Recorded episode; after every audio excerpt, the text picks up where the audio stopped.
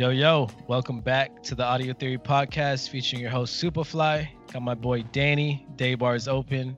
Gang, My gang, gang. host, my other host, was good. What's good, baby? Happy to be here. We're alive. Knock on wood. I This know. shit's looking It's- scary every fucking second of the day with this coronavirus. Bullshit. Right.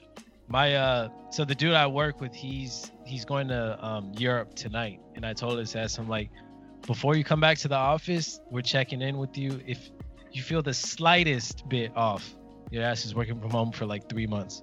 Bro, if I hear that motherfucker cough, I'm punching him in the face and sending his ass home, bro. right? No, he bought he went ex super extra with this. He bought like a hundred face masks, and apparently there's like counterfeit ones. So he got the like uh Legit fucking surgeon mask. Approved type shit that like could stop an apocalypse.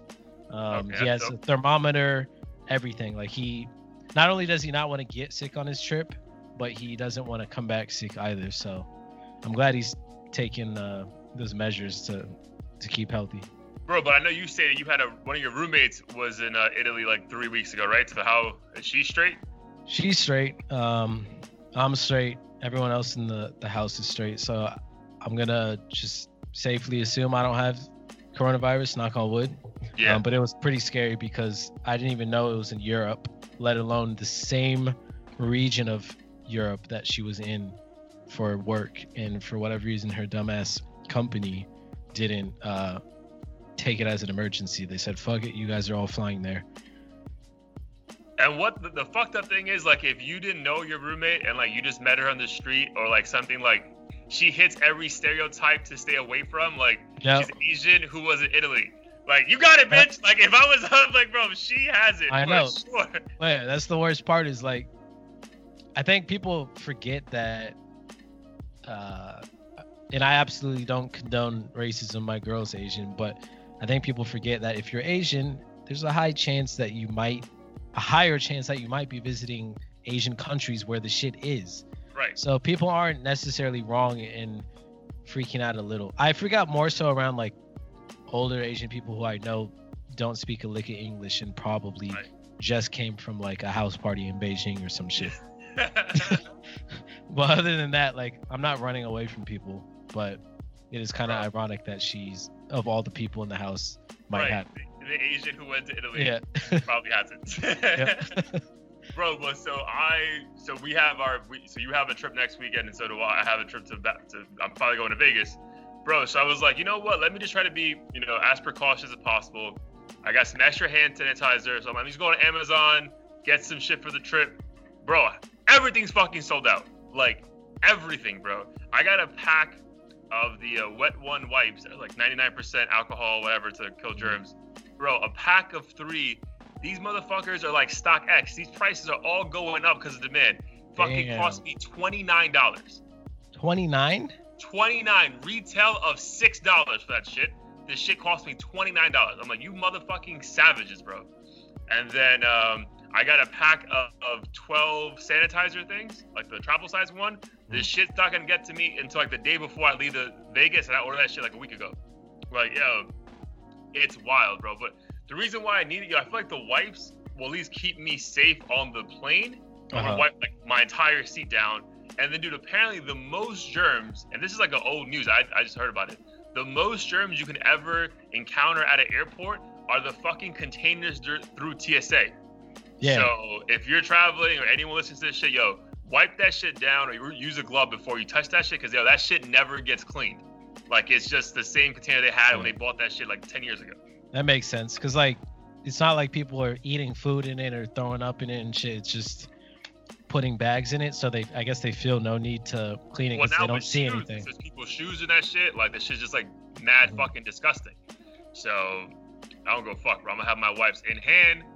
They didn't tell me to fucking throw that shit out. I'm like, I will when I fucking leave TSA. But, bro, I ain't touching anything in that fucking airport, bro. Do you have a TSA pre-check? I don't. I'm fucking I'll- up.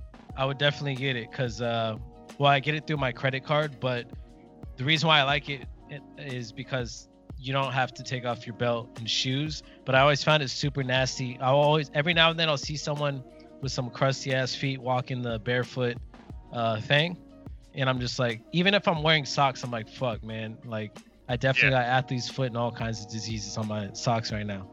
Yeah, hundred percent. Yeah, I need to get that shit because I, I just have too many trips lined up. But I am waiting for all these fucking prices to Europe to drop. I'm like, yo, fuck it, we out. okay, I, I was like, maybe I should go to China. The shit was like 200 bucks. Like that's literally like gas to like Vegas and back. Doug, I think like you probably get a flight from here to fucking Milan, Italy for like seventy five dollars round trip. Nope, for real. On like a, a, legit airline too, not even like Dude, Spirit or something. British Airways first class, like yo, just come, bro, please, just fucking. like just come, someone please give us some money. Yeah, I'm gonna give this shit like another month, and then I'm gonna take out my fucking 401k and just buy like every airline stock, because right. this shit is just plummeting, bro, like plummeting. Everything. Uh, but yeah, we're good. We're healthy. Everyone be safe. Oh, another tidbit for everyone. Um, dude, everyone's going crazy, including myself, with the whole like uh, sanitizer, like yo, nonstop. Uh-huh. Dude, make sure you actually lotion your hands afterwards, though, because the sanitizer, if you keep doing it too much, it actually breaks down your hands so much that you're actually more conducive to getting infected because like you're destroying all the like the natural molecules you have to protect your skin. So so basically, regardless of what you're doing, you're fucked because I feel like nobody's knows what they're doing. No one knows what they're doing. Yep. Dude, pretty much like if you're between the age of zero and five or 55 and up, you're you should be fucking terrified. Yeah. Right now. Yep. It's pretty much what like I think the that's solid advice. Uh, yeah. But dude, like honestly, like for myself, like the thing, you tell me like how you would feel. My thing right now is that I'm so if I even had a symptom, I think the paranoia of having coronavirus would fucking drive. Like I would kill myself. Like I would fucking lose my mind. I'm like, bro, I got it. Like I got it. Like I would fucking go to bed. I'm like, yo, why am I coughing? Why am I coughing? Like uh, I was just fucking go. That's how I felt on the way over to to my spot in the car because I I got this random bump on my like cheek and I started itching. Uh, my throat got like slightly sore.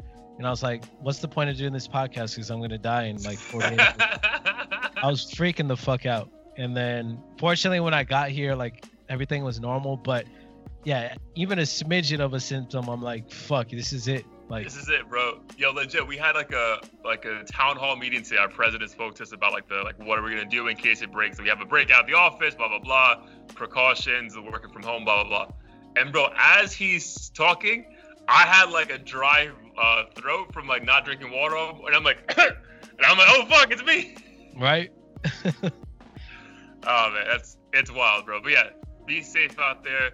Do they have the first casualty though in California? I heard today. Um, I think like a oh, like an elderly person, like at a yeah. nursing, but yeah, it's, it's unfortunate. I didn't mean you're more of a numbers guy than me, but I've heard that like what like don't we get like six thousand cases of flu every fucking year? So Some, like yeah, I mean. I, I don't know what the exact numbers are, but that is true. I think people have, may have proven that the flu is uh, has more casualties. Obviously, because the the regular flu has been around longer, right, as far as I. But at the same time, I think people are just freaked out because it's new. I yeah. think if you no one would want to admit they have coronavirus, even if they knew it wasn't gonna fuck them up, just because people would look at you like you got uh, AIDS or some shit. Dude, speaking of AIDS, I saw a fucking hysterical meme to fucking like yep. uh like let people fucking laugh for a second. Is that what is it like 300 million people get AIDS every year and everyone's still fucking raw? Yeah, we're freaking out. Yeah, there was like a million stats like murder, fucking AIDS, the flu, and when it comes to that shit, people don't care. And I will, I admittedly don't uh, care in the sense of it's not on my mind all day. Like when flu season comes around, I'm uh, I'm not. I've done it once, but that shit makes me because it's like the actual strain or whatever, or like a yeah. weekend or dead strain they put in you. So I'll literally feel like I have the flu for like 24 hours. Yeah, no, I refuse to get that shit. So I'm like, fuck I it. I don't. What's the point? And but I did get the flu when I went to school on the East Coast. Uh, that shit turned into pneumonia, and oh, that was the one time in my life where I literally thought I might die. Like I, I dropped to my knees, and fucking was like I. prayed for like a split second. I'm like, yo, this is it. Like, just take me. it was the worst feeling ever. Like, I, I don't even know how to describe it. I just had no energy. I was like, I need 911. Like, imagine being out of breath, super dehydrated, like you hadn't drink had a sip of water in like three days, and were hungover like all at the same time. I was just like, I need to go or like get medicine. Yeah. This shit, I was not having it. Fortunately, uh, you know, I went to the hospital and they got it figured out. But if coronavirus is anything like pneumonia, I don't want any of it. Well, that's what it is though, because the coronavirus, like that they say it is that, like, cause it attacks your lung. So Yeah. like, it is pneumonia. Like you get Yeah. that shit on. If you get pneumonia with the coronavirus, bro, you're not making it. Like, I think like, I, that's like the fucking Yeah. like you're you're done. Just go. and I understand why elderly or young people die because I was fucking when I got pneumonia, I was 20 probably. Like for any human being that's like peak health age or whatever you want to Yeah, I think call it, 20 to 40 is like peak Yeah. health. my body was ready to fight everything. I was fucking well, granted, we drank a lot during that period, but at the same time, I'm like, even then, my body was like, yo, this shit is too much to handle. So I can imagine what like a seven year old uh, would be dealing with if their body caught it. It's probably gone within five minutes. Once their body's like, oh shit, we don't recognize this, just turn the, the switch off. Yeah. Yo, we out. We're done. um, yo, so where are you traveling to? Uh, so I'm going to Australia. Oh, you mean next week for the bachelor Next- party? Yeah, yeah. The bachelor party, that's just in Joshua Tree. So Oh, okay, It's so not that you- it's a drive. um, you yeah. catch a flight. Yeah, and it's an isolated area. So unless the fucking vortex has got coronavirus, I don't know how we're gonna get it. Yeah, I'm just hoping that the fucking desert heat and like the the uh, the bubble that is all the other diseases in the Vegas air can just like eliminate that shit, and it just Yeah. like I'm straight. Just sweat it out. Yeah, but uh, I think we should both be fine. But yeah, bro, it's scary because again, you just every fucking day you wake up. Like I mean, I check CNN every morning, and it's just like five more dead. Apparently, there's like officially seven cases now in New York. Um, there's three cases in Florida, but like 76 people are being currently tested in Florida. I'm just like, goddamn. Like, Yeah, it's crazy. I don't I don't know where this is gonna end up. Uh, six months from now. Yeah, dude, but think about it, bro. Like, I think when I came to see you in September, it was like a measles outbreak. Like, there seems to be some shit like every fucking year, Mhm. and we just conveniently forget about this shit. And like, whatever we're going through is the worst shit ever. And again, this shit probably could be serious, but it's probably gonna prove to not be as serious as the normal flu in like the overall numbers. Yeah. And out here fucking hiking up fucking sanitizer prices over nothing. You know what I mean? Like, Mhm. well, that, I think yeah. Well, that's the media just makes it seem crazy. Like shit selling out. People are cleaning um, all the shelves at Costco, and people are just panicking. So it, it makes you almost feel like you need to panic because everyone Right. else is. Yeah, 100 percent, 100 percent, bro. So yeah, uh, again, stay safe, cough into your uh, elbows, uh, wash your hands. Um, uh, I think a great meme was like, "Yo, wash your hands even when there's not a fucking national outbreak. You fucking Yeah, idiots." you Like- dirty motherfuckers. like, why is why do you need to be told to wash your hands for 20 seconds? you Right. nasty motherfuckers. I know. People are crazy. All right, man. Well, that's uh, that's our lives in a nutshell. Everyone, just be safe. Uh, let's get to the episode. Let's do it. Uh, so this one is called uh, "Whack Rappers Need to Eat Too," and for all you people out there who love uh, calling whack rappers whack, uh, we just kind of wanted to get into one first off, like what our favorite years of hip hop were, why they were our favorite, um, as well as some of the controversy going on amongst a lot of the rappers in this day and age who've Mhm. become pretty big, like Megan Thee Stallion and whatnot, uh, as well as Waka Flocka, who had a, a pretty dope interview with. Um, Yes, The that kind of pretty struggle. much inspired the entire like episode. Yeah. Yeah. And I was never a big fan of Waka, but after watching the interview, it was dope. So we, we'll I was very impressed with that shit. Yep, he's he seems to have evolved uh, quite a bit. 100%. Um, but 2014 in hip hop, where where do we see the that was that a post from World Star? Somebody posted. Yeah, it was World Star, bro. So I'll go through the hits right now. Um, so damn, it was fucking forever. So in 2014, the, the hits we had, and I think because I was in Charlotte and like like all the Spotify and iTunes things were just taking off like in 2013, 2014. So I feel like we didn't get to appreciate it and be like, God damn, we're getting fucking hits every fucking week. But Yeah. so the full list is Bobby Shmurda, Hot Nigga, amazing.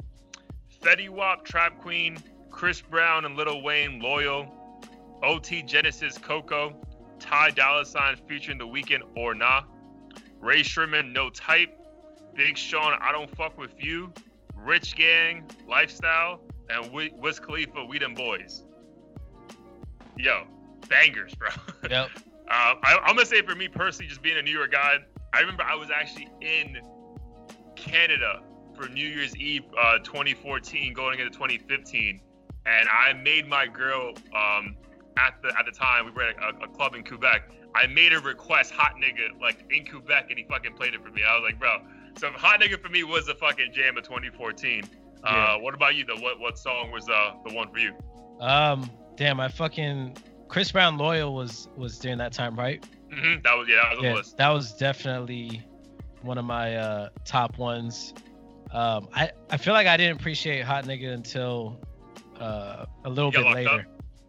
Yeah, basically. Um, and then once I got the dance down and everything, and he was gone, and I was just like, damn, the song is actually pretty dope. When I first heard it, I was kind of like, this is on the more generic side. Um, but once I let it settle in, I was like, yo, this shit is pretty dope. Bro, we them boys. No, go, ahead, go, ahead, go ahead. I know. I was gonna say we them boys. I for some reason I never like liked you that much. Yeah. Well, that's the thing with fucking Wiz Khalifa, bro. I feel like every year he ends up just having a fucking random smash, and it's yeah. like, whereas like back in the day, and we'll actually we'll get in a bit into like our favorite years of hip hop. Um, whereas like leading up to his first album, it was like mixtape after mixtape, and like he's giving you so much music, and like now it's just like he goes away, comes back with a fucking hit, goes away, comes back. He's pretty much been doing that since like 2014. Yeah. Uh, but dude, for yo, the the Bobby Shmurda song "Hot Nigga," yo, I've actually lost this hat twice with that song. That thrown in the air. I'm like, yo, where'd it go? How'd you end up getting it back? You just fucking came uh, back like two days later. Like fucking struggling, and she's like, I have it right here. like, yeah, look, like legit. That song comes on, and if you're already a little bit tipsy, bro, you just lose your mind to that song. Like, yeah, because everyone knows the dance, right? Like, it's just the fucking, it's just like you know, fuck it. That's one of those songs where, uh, where it makes you look around the room, like whether or not the white people are saying the. Yeah. The uh, all right. So as far as uh, what would you say since you've been fucking experienced like actually looking for music? What is your favorite year in hip hop culture? Yeah honestly, looking at 2014, I, I really did love it. Um, interestingly enough, that was I think that was the year when Kid Ink and Chris Brown had like 17 songs together uh, that all sounded the same. Yeah, but one of them was a banger though. Show me, show yeah. me in that one. Yeah, that's um, a banger. I like this year, but I don't think just looking at the list, there's not too much replayable stuff that uh, I like still. Um, for me, the two years that, that really stand out, and it might have been just where I was at in my life. 2005, when um, the game was like on the cusp of breaking away from G Unit and had Hate It or Love It and all those songs. Yep, yep, um, yep, yep. Just being in LA, I think that was like a super dope time, and yeah, also you fucking had like the biggest rapper in, in, in, the history, well, the biggest rapper in the game at the time, yeah. and that's never happened really since like Snoop and Pac. So yeah, and he had and 50 Cent was releasing a lot of new uh, dope stuff as well. Mm-hmm. Uh, but the game really sold it in for me. Um, Kanye, I think late registration was then. Uh, he kind of established himself and it was continuing to make dope shit. Um, what else? Oh, damn. Lean back from Terror Squad. Undeniable hit. Um, what else? Uh, them franchise boys with I think they like me. I think the whole point here is like every region of hip hop had something going on, and like I was never bored with what was going on. Um, so Whereas like now, dope. sometimes like Atlanta's just been taken over for like the past like six years. Yep. And this I didn't know. Uh, Chris Brown, I guess, released "Run It" in 2005. Oh shit! Insane to know that he, 15 years ago, he was somewhat popular, and now he's a fucking megastar. Uh, so it's crazy how in just a short 15 years someone can become, uh, go from like being a D-list celebrity to fucking A. I know that's like the hope we have for ourselves. yep. in like 15 years, we're like the shit. 20, uh, 2035. We're gonna be the number one podcast in the solar system. Um, yeah, dude. For me, it's gonna have to be t- uh, 2011. So 2011 give you a, a flashback to young Daybar's opens life. I'm about to graduate from University of Miami. Um, Kanye drops uh, my dark, beautiful, twisted fantasy that winter. So that kicks it off for me. Uh, Wiz Khalifa just dropped Rolling Papers. Uh, Big Sean dropped his first album, which I thought was his fucking best album, Finally Famous. And then Adele dropped her first like actual album, like Rolling in the Deep. So there was just like so many beautiful like moments. Mm-hmm. Um, so I, I, would say for me, 2011. Um, Cause yeah, dude, like I remember listening to my, my dark twisted fantasy and just like holy shit, like yeah. this is phenomenal. That's when Kanye became like my favorite rapper at the time. And then I don't think Drake was Drake just yet. He was had the buzz, but like Wiz Khalifa and Big Sean were at the time a little bit higher than him. So that's why I didn't mention Drake. But yeah, dude, like I was a huge Wiz Khalifa fan. All those fucking mixtapes. Um, and then yeah, he dropped Rolling Papers in like I want to say like the spring of 2011. I was like, holy shit. So yeah, I would say uh, 2011 would be the year that hip hop definitely like uh, I completely married hip hop that year. Like I was, I was a huge hip hop fan leading up to that, but like that was the year where I was like a, a, proper adult, just about to graduate college, had a better understanding for music. Like the, the lyrics actually meant something as opposed to being a fucking kid who had his parents pay for everything for him and had no fucking struggle in the world. And now it was like, oh shit, right. it's actually pay for my own rent. Fuck. Like, so yeah, I would say 2011 for me was the year that hip hop um, definitely did it for me. But nice. I guess going with the title of like whack rappers need to eat too, and we'll jump into the the um the Waka Flocka interview shortly on uh, Everyday Struggle. Dude, the funny thing is, if you compare now to then, bro, like so we can even start from 20. You said 2005 for you? Yeah. So 2005 to now, bro. Dude, I'm not saying there weren't whack rappers back then, but because of the ease, you tell me if, I'm, you feel I'm wrong. I feel because of the ease right now, excuse me, uh, for people to put music out, there's way more whack rappers now. And I feel like that's not like an old head like saying this. It's just like there's probably as an equal amount of whack rappers back then, but we just weren't exposed to them. You know what yeah. I mean? Like you couldn't hear them. Like thankfully, like there was a process. Well, I guess not thankfully, but there was a process in place that if you wanted to get your music out, you had to like be, you know, someone had to like you at some level and say, okay, this is how you get, you know, yeah. get viral or whatever. Whereas now is like you don't need a fucking label. Just go on fucking SoundCloud, go fucking punch a guy in the fucking mall, get a million hits, put on a random fucking song. Like I feel like the best example is like the Catch Me Outside girl, uh, mm-hmm. that baby. Like that bitch would never have a fucking record deal 15 years ago. Yeah. But because like that's the thing, like do a viral moment, then put on a rap song is like the fucking way to get a million followers on Instagram. That's why we're being so exposed to so many whack rappers right now. Again, they gotta eat too, but I just feel like I think the number of whack rappers is probably the same, but I feel like everyone now has the confidence because of social media to just yeah. push it out. Yeah, I'd agree with that because now it's like a popularity contest. So you just have to be hot or funny or whatever it is rather than produce good music. So, like, back in the day, you would literally have to perform at like dive bars and shit to even get noticed. And then all of a sudden it took this turn, and now you have like random YouTubers signing record deals or just releasing their own music and getting a million views. Um, and back then, like you really had to prove yourself. You couldn't just log on to Instagram and post some shit you made in your bedroom within like 30 minutes. And um, I'm trying to think. Uh, or one example that comes to mind is just like how many rappers and singers do we see get like pretty big acting roles in movies?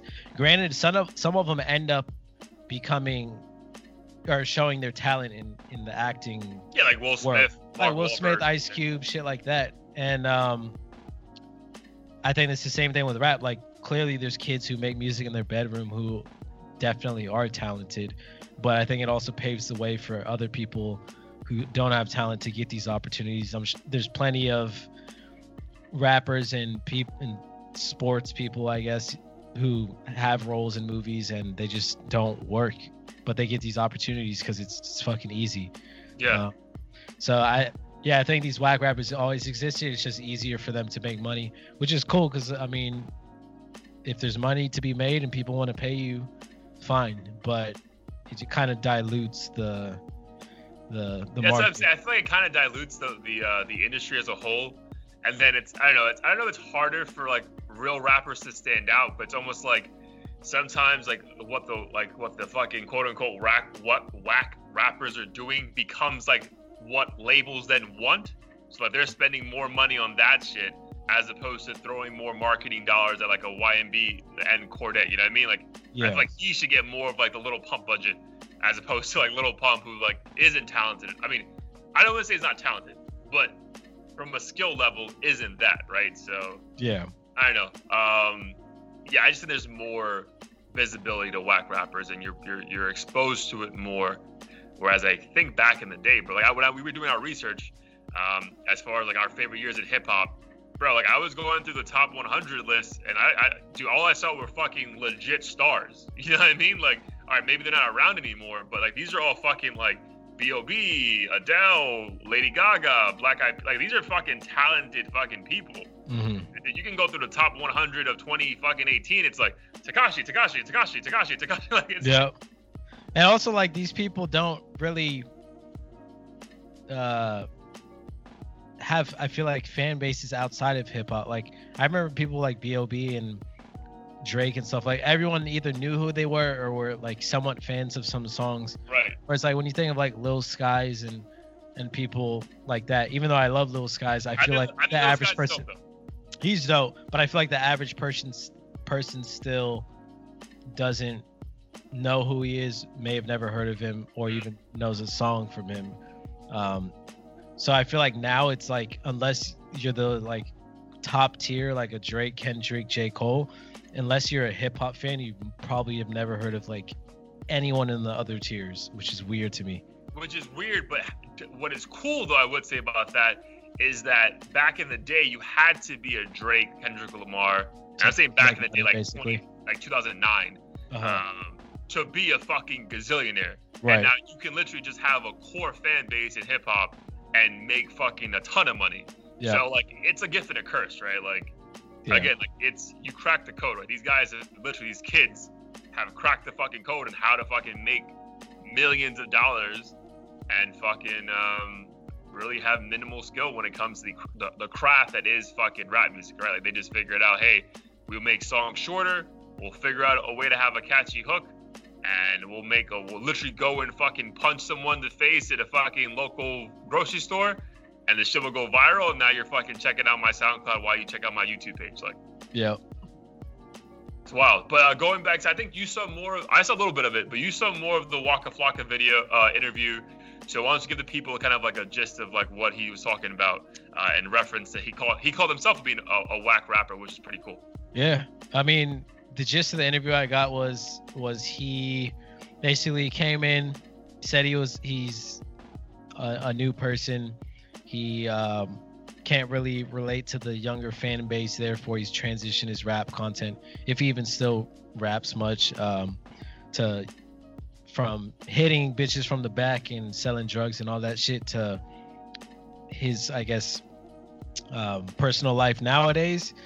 Um, and he encourages kids to to be more cognizant of the deals they're signing and the situation they're getting into and just being true to themselves. He admitted that he was a whack rapper, um, but other than that, I don't think um, he is knocking himself for that because he was honest. So I think he, he really wanted to encourage artists to be true to, to who they are and and take advantage of the moment. Uh, obviously, Waka Flocka is making millions or making enough to survive nowadays. So Yeah, I think Just- he had a comment was like, yo, he was like what, 23 or something, and he's like, Mm. bro, I just made 30 million dollars. Like, why the fuck am I rapping anymore? yeah, Like, I mean, because like sometimes like people forget like you could treat this as a business, right? And just Yeah. like as any business, like you could have goals. And like, hey, my goal is to get to a certain level and then just sell out, or, like literally sell my company to someone else and go do something else. So yeah, I think that's like kind of the mindset he had. Whereas again, that was my just. He's like, bro, like I, I only went to rap to make money. I have Yeah. thirty million dollars. Let me go do something else and make that thirty into sixty, into eighty, into ninety, because at some point, like I'm gonna be exposed and maybe I can't keep making money rapping. So Yep. and he, on that note, he also encouraged people who um, enter this genre to not get um, hypnotized by you know the fancy jewelry and all that shit that doesn't matter. I think the tricky thing is, or the trend I see is rappers always end up reaching this sort of enlightenment, but it's always like 15 years after they've been in the game. It's never I I rarely see rappers who enter this game and within like two years kind of realize it. Like they're always too young to realize it till they fuck up and make a huge mistake. So realize or, what? Like they're, they're like realize uh, just I guess what matters in the rap game, just the uh, that the materialism and just foolishly spending money and signing shitty deals and uh, you know t- just approaching everything the wrong way the rappers don't want to hear it until they've experienced it themselves because obviously these kids are young it's the first time they've seen millions. So if you want to splurge on bullshit and sign whatever if you can make money quick but they're not ever thinking about the long game but I, I i feel like inevitably they don't think about it until you know they meet a woman they want to marry and have kids and real responsibilities yeah otherwise they're like fuck it what I might die in a year. Like, why am I gonna worry about stocks and shit? It, which is one thing he mentioned. He's like, he did some frat show and a fraternity brother there apparently was talking to him about stocks, and then eventually he realized like, oh, I could invest in this company and make money and stuff like that. I think it's people just need a, especially aspiring rappers, need to have uh, open ears when it comes to their OGs because they do have a lot of good advice, but I feel like most people just don't want to hear it. Yeah, it's almost like the if you think about the athletes, right? Like uh, the athletes are given to think about like a fucking star like LeBron James at the age of 19, given like his NBA contract was 25 million dollars, his contract with Nike was 100 million dollars. So at the age of 19, you have 125 million dollars they just gave you, and it's just like what the fuck, right? So people usually most millionaires in, in the world usually make their first million around like 35 40 so you've yeah. been like you've learned habits to make that money. And like as a rapper or an like an athlete they're just given money and it's like figure it out. So yeah man. But i feel like a lot of athletes and uh, rappers don't realize that your earning potential will get like get lower and lower if this is all you do. Because inevitably you can't keep dunking the basketball in 20 years because you're gonna be fucking old and yeah. your content is just not going to hit the same way when you get older when you're a rapper. Like it just that's just the way. Besides fucking dude, a handful of fucking rappers, bro. Like no one really has aged gracefully. You know what I mean? Like dude, look a little like like I'm not. I, I don't want to keep bashing Eminem, but like like Eminem, like Lil Wayne, like like no one's checking. You, yes, you're gonna have a core audience, core audience, which is great, but like no one's really checking for their music, right? So like if your first week you sold a million copies when you first came out, that's probably going to be close to 10% of that 10 years later. So you got to figure out other ways to make money. And it's like, again, I liked it. It was cool for Waka Flocka to be so vulnerable and just be like, yo, like, yeah, like I had to do other shit because I just knew I wasn't, I was going to get exposed at some point because I just wasn't that, like, my numbers that I, were do, what I was doing was a true reflection of the rapper that I was. So, yeah. That was pretty cool. Yeah, for sure. And I feel like most rappers who are similar to him will would never call themselves whack because maybe the, well i mean waka flocka never i feel like he never addressed this prior in to being moment. like as hot as he was. Yeah. Because that would have that when he was when he top artist in the paint he was yo that shit was hard. Mm-hmm. that song was dope and he, he wasn't trash in my opinion to the point where i'm like how could anyone possibly like this? But i never considered him a lyricist and i think that was the biggest distinction is like the same thing with these new school rappers. I never treat like a Lil Pump or whatever like a lyricist. I just see them for what they are and the moments that I would want to listen to them in, which is like partying and shit like that. Yeah. So I think yeah. there's a for everybody to make money. Just realize it's not forever, basically. Yeah, and I feel like Jay Z spoke about this in a book he wrote. He uh, he wrote like I want to say like eight years ago, man um, Decoded, and he was like, it's like cool. It's like a book where like it's almost like a biography, but slash like then there'll be like a, a chapter where it's like he'll put the entire song and then for the next like 10 pages explain exactly his thought process when writing that song Just like Uh-huh. kind of like a cool biography slash uh, behind the music kind of thing. And he spoke about, bro, like even back in the '90s, like people were still using rap as the avenue just to get fucking out the hood and make money, right? So Mhm. Again, you're always gonna have whack rappers. It's just to the extent of like, if you're whack, what other skills or things you're bringing that can still make you a viable investment, right? Because at the end of the day, like, if you want people to fucking invest in you, you have to have some kind of return on investment. And if you're just a whack rapper who thinks he should be a rapper, like, bro, it's it's at least back then it's not gonna work for you. And I think even now, like, you just you just can't be whack. You have to have something else you're doing to help, you know, people want to put money into you. So. For sure. Uh, but I think you brought up in that uh, where you were talking about Waka, uh, bad deal. So you want to touch on the Megan Thee Stallion, her current beef beef with her record label? Yeah. Um, I don't know the super. I don't think anyone really knows the super super intricate details, but she allegedly signed a deal and was unhappy or claimed she was unaware of the terms and conditions until she signed a deal with Roc Nation. Um, so she had multiple deals going on. Dude, yeah, Uh, she has multiple deals, but apparently I have the stat sent to you earlier. The, the the main one right now is that her current label. Damn, I want to say it's 1051. I don't know exactly. Well, I think but uh, 150. We could look it up, but it's a bunch of numbers. Yeah, but that that label gets 60% of her earnings plus all her earnings from performances go to her label. On top of that, her advance was only $10,000.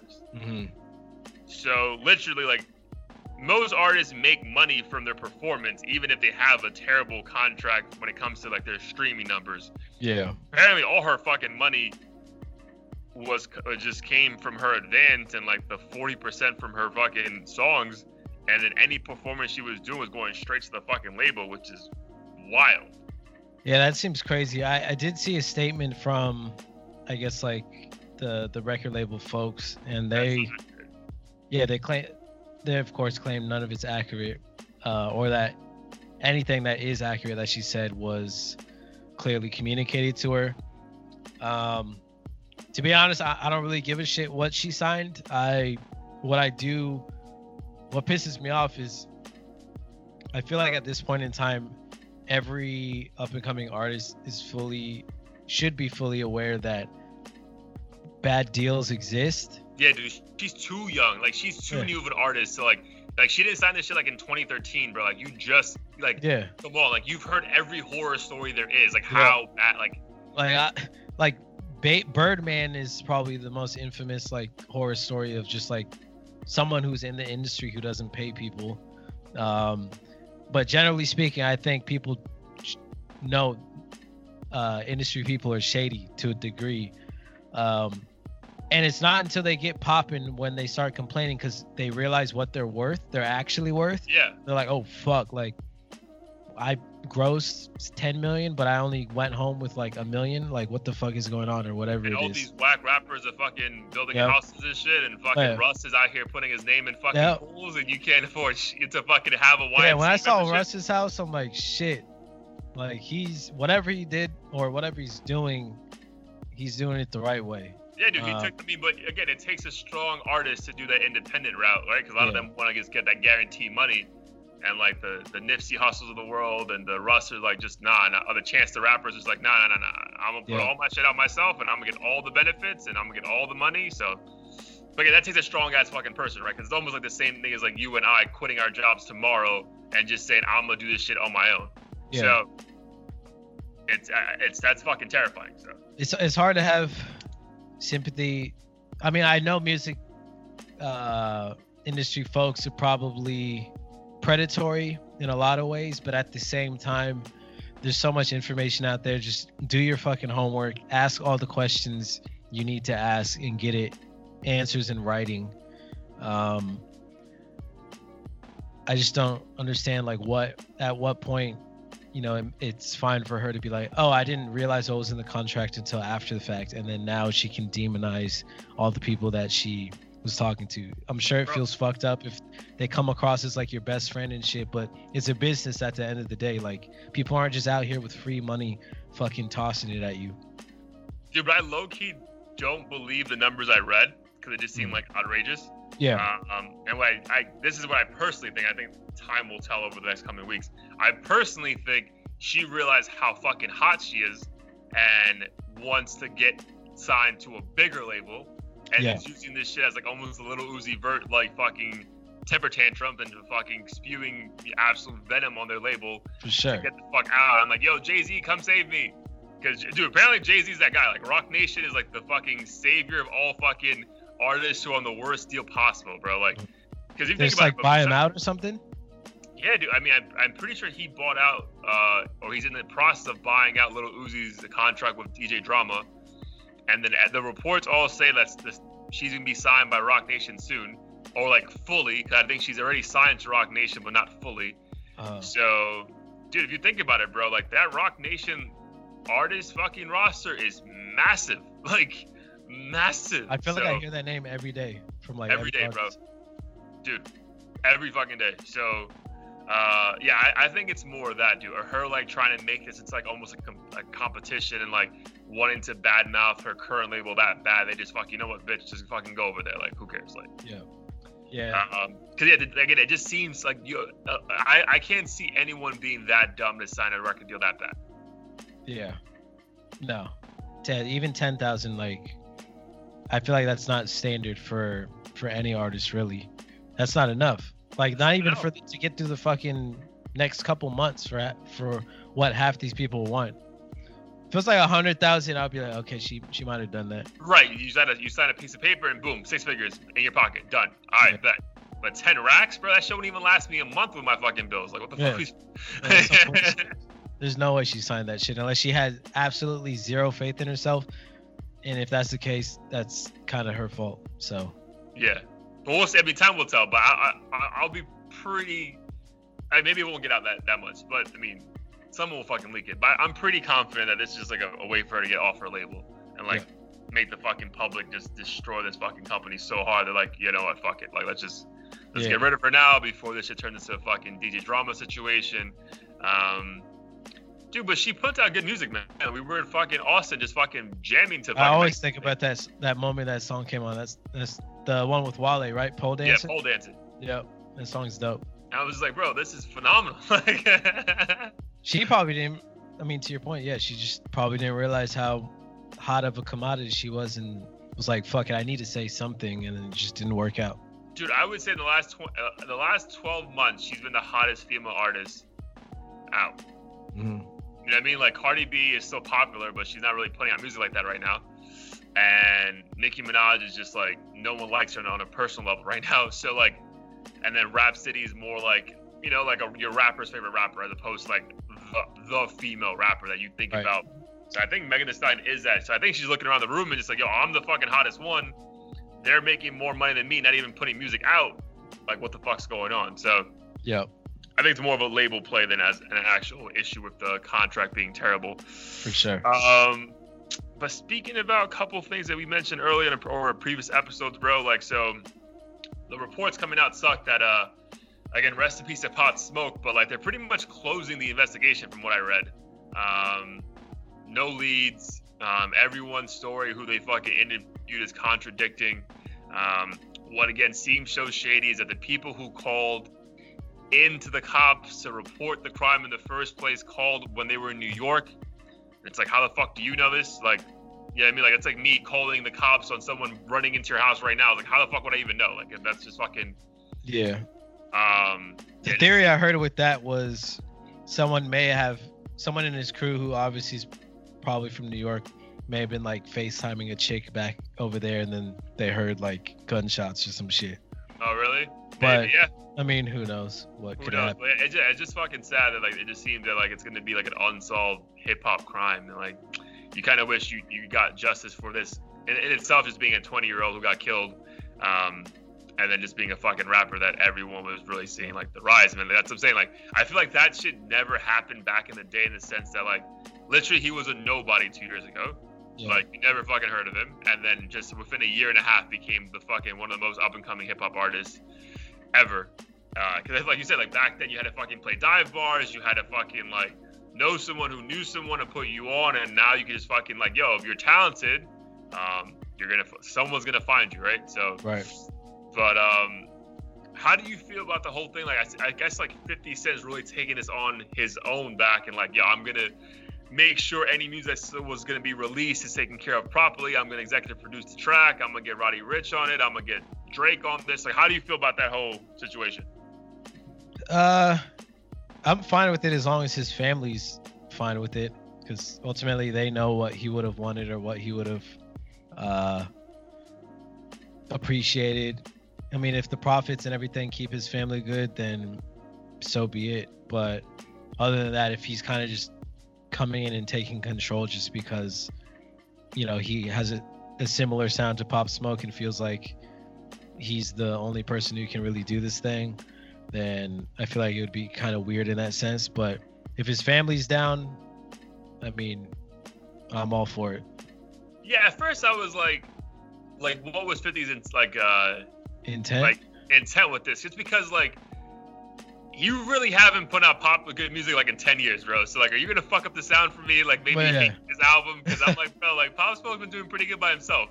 Yeah. Um, and the producer that he has, like the guy from like UK, is like they have some kind of amazing synergy. Like every song kind of sounds the same, but it doesn't. But it's just yeah. like a perfect way for his voice to sound. But then in hindsight, I mean, 50 is still a fucking genius business person. Um, he does have a musical ear, like he does. Like I, I think he like sometimes I feel like those in between albums he put out like after he became really famous were more like, bro, I'm a fucking gazillionaire. I'm gonna put out the shit I want to. If you don't like it, you don't like it. Like I don't give a fuck. Um, and then for the simple fact that like 50, Pop Smoke's favorite rapper was 50 Cent.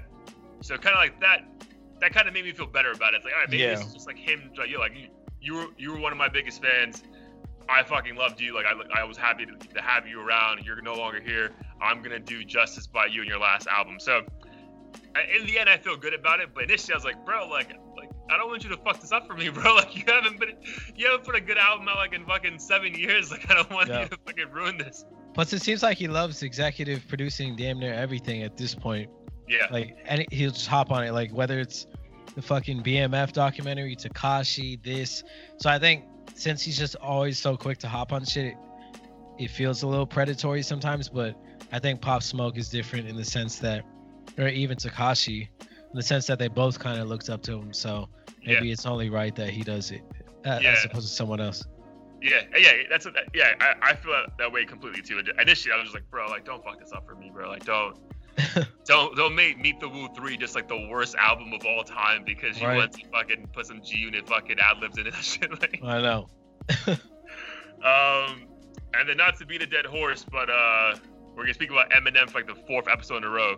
Uh, there was a report that came out that uh, Tee Grizzley, another uh, Detroit rapper, uh, was meant to be on the uh, Eminem album, but Royce the Five Nine was like, "Nah, chill.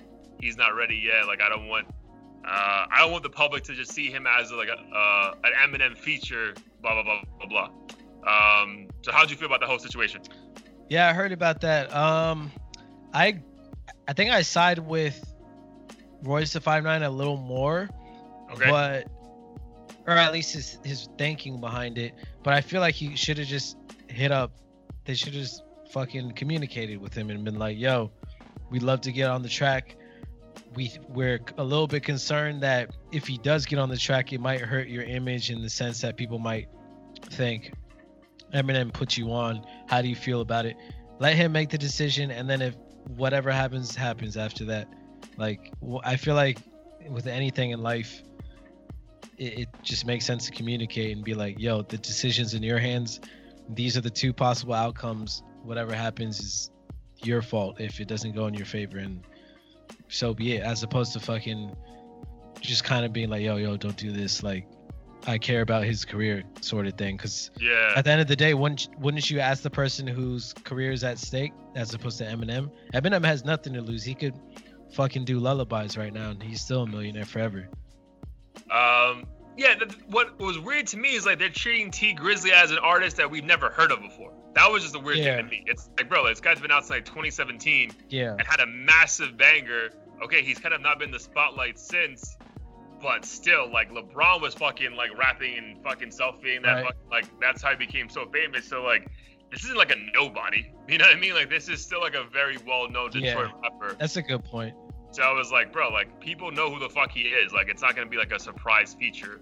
Yeah. So I was like, bro, like I but from what I saw, the overall commentary from Royce the Five Nine was all like complimentary. Like, bro, he's like, this guy's a really good rapper. Mm-hmm. I just don't think it'll be a benefit, blah blah blah blah blah. But if I was Tee Grizzley, which I get why he was mad, it's like, bro, like I'm not a nobody. Like this is not gonna make my career because a 55 year old rapper wants to throw me on a fucking feature on his like yeah. 20th album. Like, I think it's. I mean, when we think about Joyner Lucas and Eminem and their little uh, networking situation of having hopped on a couple songs here and there, that never made me feel like, oh, Joyner Lucas made it because of Eminem because Joyner Lucas had the fucking uh, "I'm Not Racist" song yeah. that I think that blew him up. So yeah, I feel like once you've had like a couple bangers under your belt and people know about you, anything that happens after that, like no one's gonna be like, oh, this moment made you because you yeah, already had moments. Part, it's just part of the process. Like you just yeah.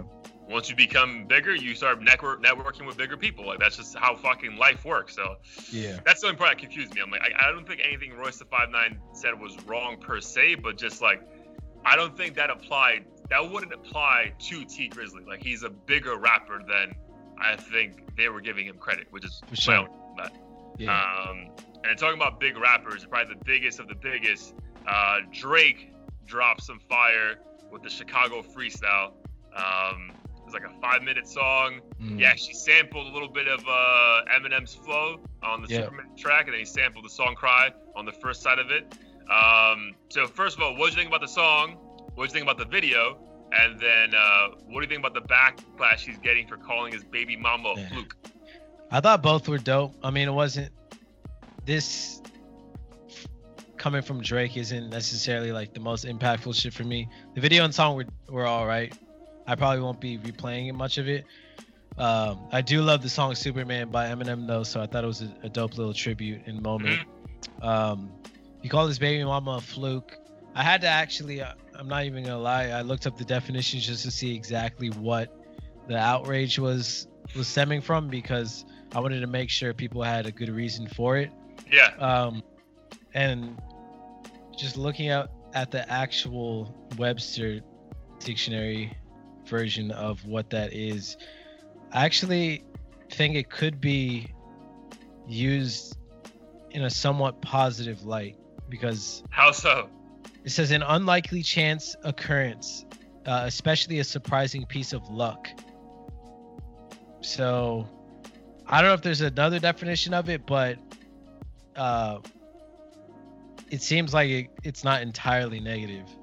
If we're just going off the raw definition, I've never used that word like against a human being, so I don't know how people perceive it, but it says an unexpected stroke of good luck. So I think so. No I think pun intended. Stroke it, of good luck. I think it's the um, it's the context, right? So you have to listen to what was said before and after, yeah. and I think the context of it was like, this shit got lucky as fuck. Mm-hmm. Like so, baby mama fluke. Like that's yeah. like, that's how the gist of it went. Because I mean, when I use, use the word term fluke, it's more like in sports, but yeah, it's yeah. a fucking fluke loss. That team, that's a fucking fluke win. Um, but yeah, I mean, I don't get the fucking outrage. Like, yo, that's a fucking. At the end of the day, he's not with that lady, that, that woman anymore. From, the, from what I heard, from what we know, um, like, yo, like, if you want a rapper to, to, be like, you want these artists to be real and genuine. If he genuinely feels that way, like, yeah, chick got fucking lucky as shit because like she right. had my kid, and now she didn't get a fucking million dollars a month for me for the rest of my life. Like, bro, that's oh, I think that's okay to say. Like, yeah. At the end of the day, it's his art and I I feel like he should be allowed to say what he wants. And it's not like he went out of bounds and was, was like super salty. and was like, yo, this this fucking whore did this and that. Yeah, this fucking bitch trapped me. Yeah, like, like he's just like, yo, the fucking I garbage. Up. Grabbed the condom and just fucking now she's pregnant. Like, you know what I mean? Yeah, I don't think he's.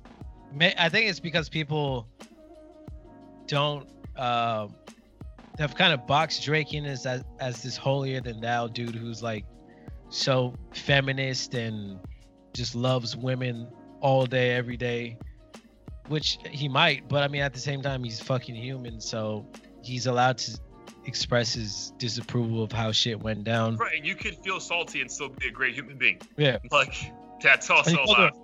Like I, I don't remember the last time I heard a human being being outraged by being called a fluke. He didn't call he her didn't a call her a bitch. He's like he didn't say baby mama's a whore. Like he didn't say like he didn't like Like he's not perpetuating any stereotypes. He's just like, well, I guess baby mama is kind of a stereotype, but calling her a fluke. I mean, I think that's more some celebrity shit than anything. Uh, Yeah. That happens all Some, the like, time. upper echelon for celebrity shit. Like Yeah. yo, just, this bitch was a fluke, bro. Like I can't even. I it, it burns my soul when I find out how much money these rappers be paying these random girls they get with like thirty thousand a month here, fifteen thousand a month here, and I'm like, bro, I'm just trying to fucking make that shit on my own. yeah, Let alone be a for me, yeah for me. For let me. alone just fucking taking a few strokes and fucking ending up with a lifetime supply of money. yeah.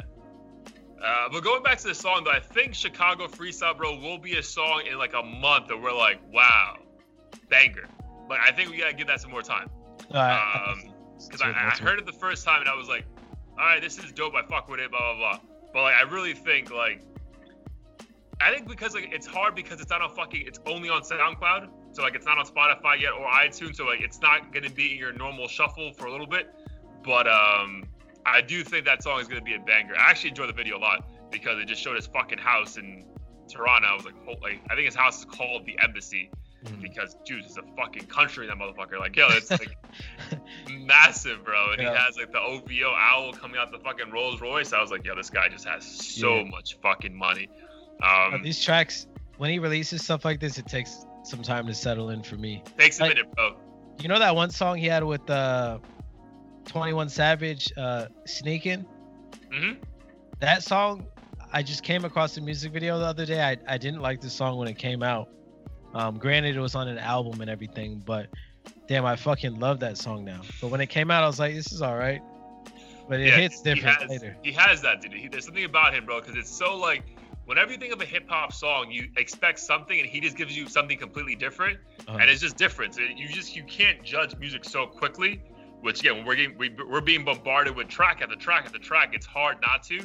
But I really think give Chicago Freeze like another month, and it watch it be like a heat of the week or some shit because it's like there were some bars there that were fucking dope.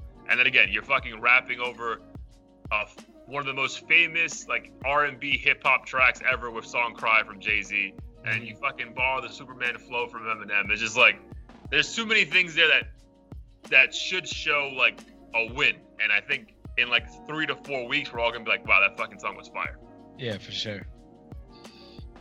All right, so before we get into Heat of the Week, though, let's do our fucking news segment, which is called You said the news segment, right? the news segment. New segment. Uh, keep it, leave it, or kick it. Yep. All right, So, you, you go first. all right, let me uh do the little shuffle. Uh, Lil Skies. Uh, so it's keep it, leave it, or kick it. Yeah. Uh, I'm gonna keep it. Keep it, man. Keep it. Yeah, Lil Skies is super fucking talented. I think he's one of the better young artists um, out there right now. Um, I saw him live two years ago. Fucking reminded me of XXX so XXX so much. Mhm. So yeah, I would definitely keep those guys. nice. Um, for you, Meek Mill. Um, I'd probably say keep it. Um, it'd be dope to kick it with him, but I feel like from a musical standpoint, he has more to offer for me, at least personally. Um, he kind of gives me that like Jay Z vibe, where I feel like over time he'll evolve and develop his content more and more, and Mhm. just do greater things. I don't see him as like a stagnant artist that's gonna just keep delivering the same shit over and over. Dude, but terrible performer, bro.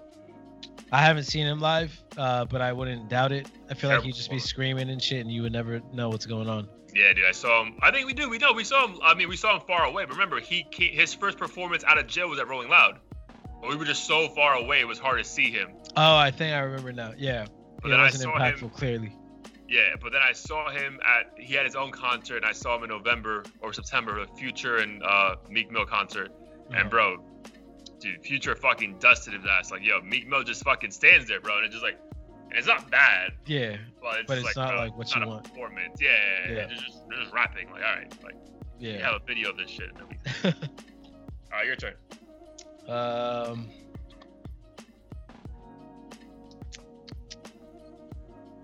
Shit. Schoolboy Q. Kick it.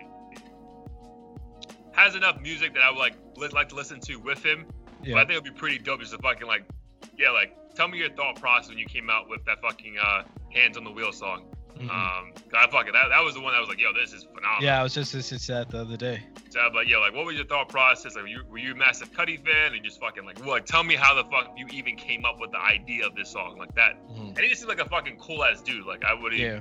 like pick his brain about like life in general. So, yeah, that's a good one. Schoolboy Q, I'll definitely kick it with him.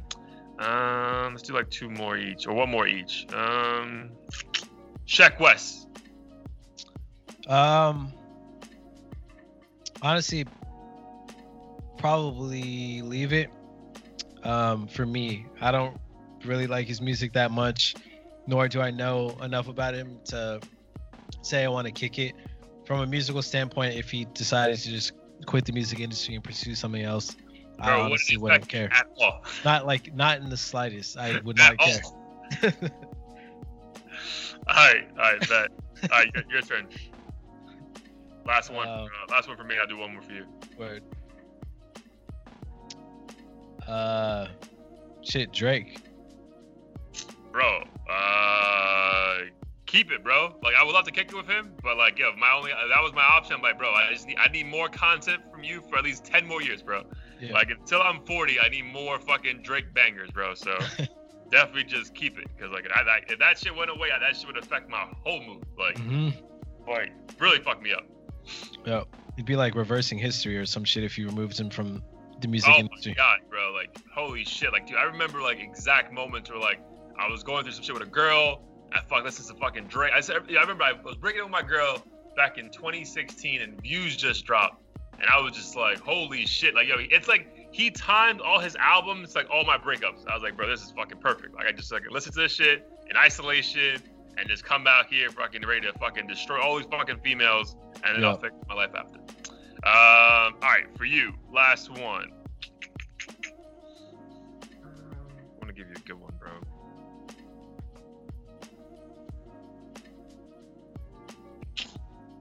Quavo.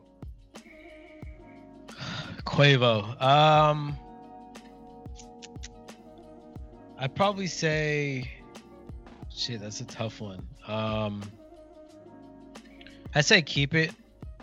Um, as much as I mean, I'm not like the biggest Migos or Quavo fan by any means, but I feel like what they add to the game is kind of necessary and has influenced Yeah. a lot.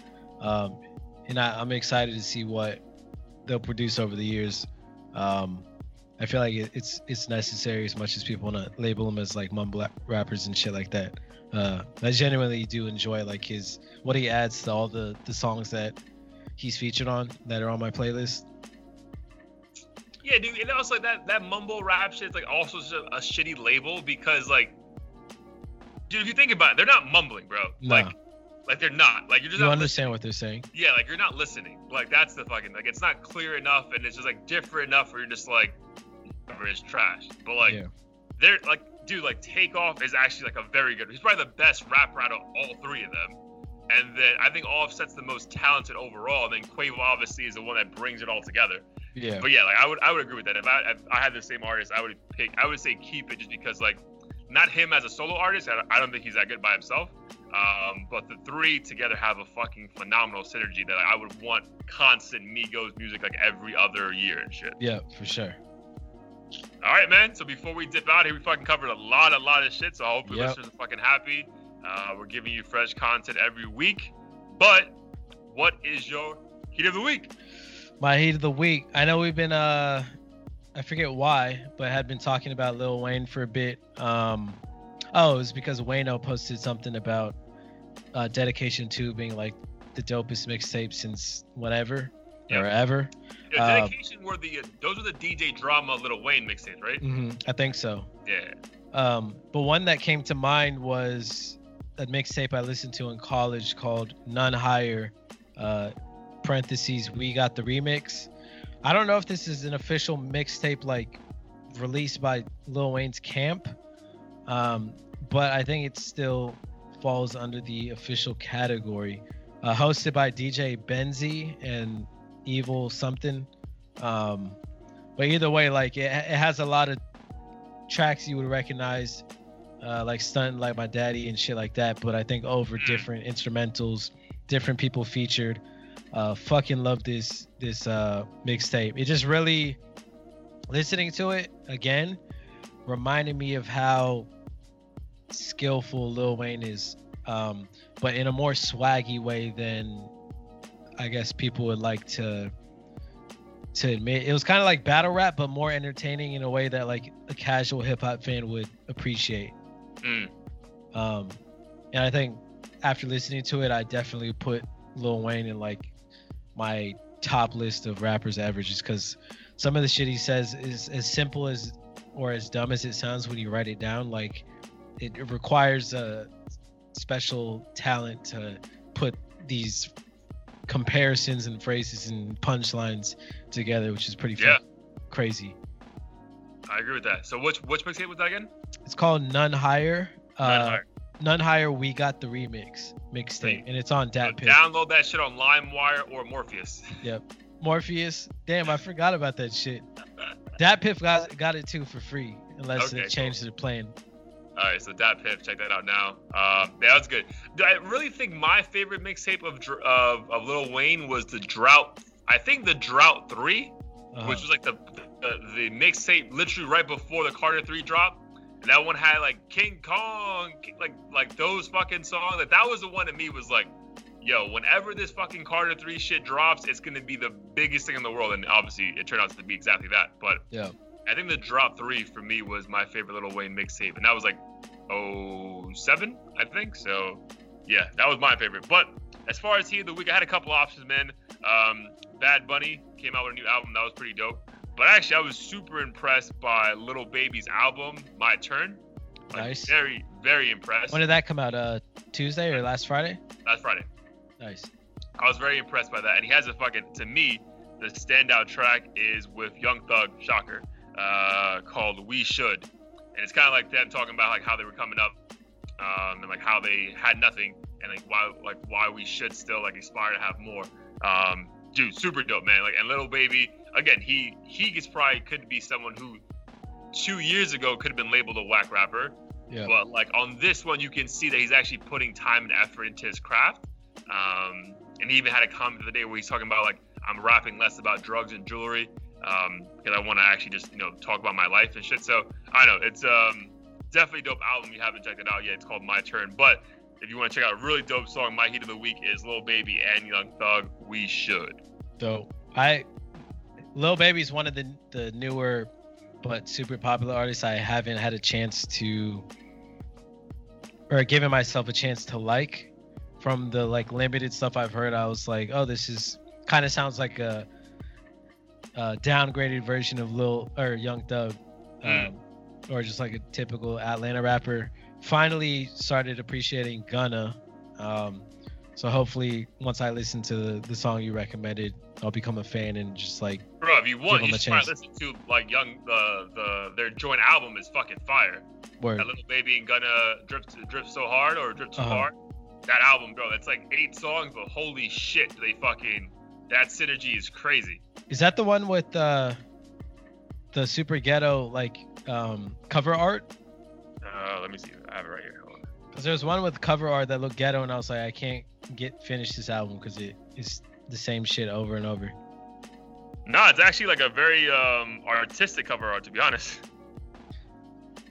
Hold on, I'll, I'll fucking put it. Oh, it's the one with the um the Like the. Greek Greek baby Yeah, whatever yeah, with the green it- shit on it. It's called Drip Harder. The, the Okay. Oh, okay, that one. Okay, I don't know if I listened to that one fully, so I got to check Bro, it that out. album is fucking phenomenal. Like that's Nice. the one that sold me on Lil Baby. But just like an ironic thing about this album, it's called My Turn. This motherfucker puts out an album every four months, so like it's always been his turn. Like I don't understand. Like, like, like I don't know what what world he thinks like it's not his turn. Like he literally has an album out like every four to five months. But Yeah. again, kudos to him. He's super consistent with it. Um, again, this album is super dope. Um, I was super impressed. Not like not a ton of features like all most of the other albums, but I mean there's still plenty. But most like some of his other shit had like a fucking feature every song. It's like, all right, bro, like carry your own shit. But uh, yes, check out my turn by Lil Baby, and then again, Heat of the Week, uh, Lil Baby and Young Thug.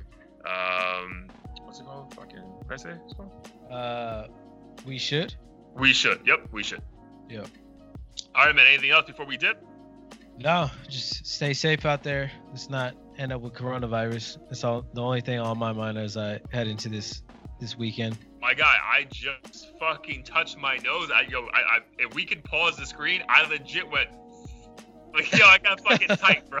Like, I was like, I'm gonna have I to get just- that snippet. I got so fucking tight when I was like, I was like, what the fuck are you doing? no fact, dude. My only focus for myself, you, and like anyone I know and our listeners, yo, just fucking stay safe. Um, this is probably gonna end up all being nonsense. Um, again, people are dying, so there's, there's some truth to this shit. But I don't think it's as bad as we think it is. Yeah. But I'd rather be fucking safe and sorry, safe and sorry, covered in fucking like masks and hand sanitizer than be a fucking idiot out here just fucking coughing on random people and dying. So, Sure. Yep. all right, my right, guys, Joe. we'll do it again next Wednesday. Again, Audio Theory Podcast, episode 21 in the books. Uh, whack rappers need to eat too. We need to eat too. So fucking subscribe, share. We need to fucking get this thing popping. Do all that. Peace. All right, man. Peace.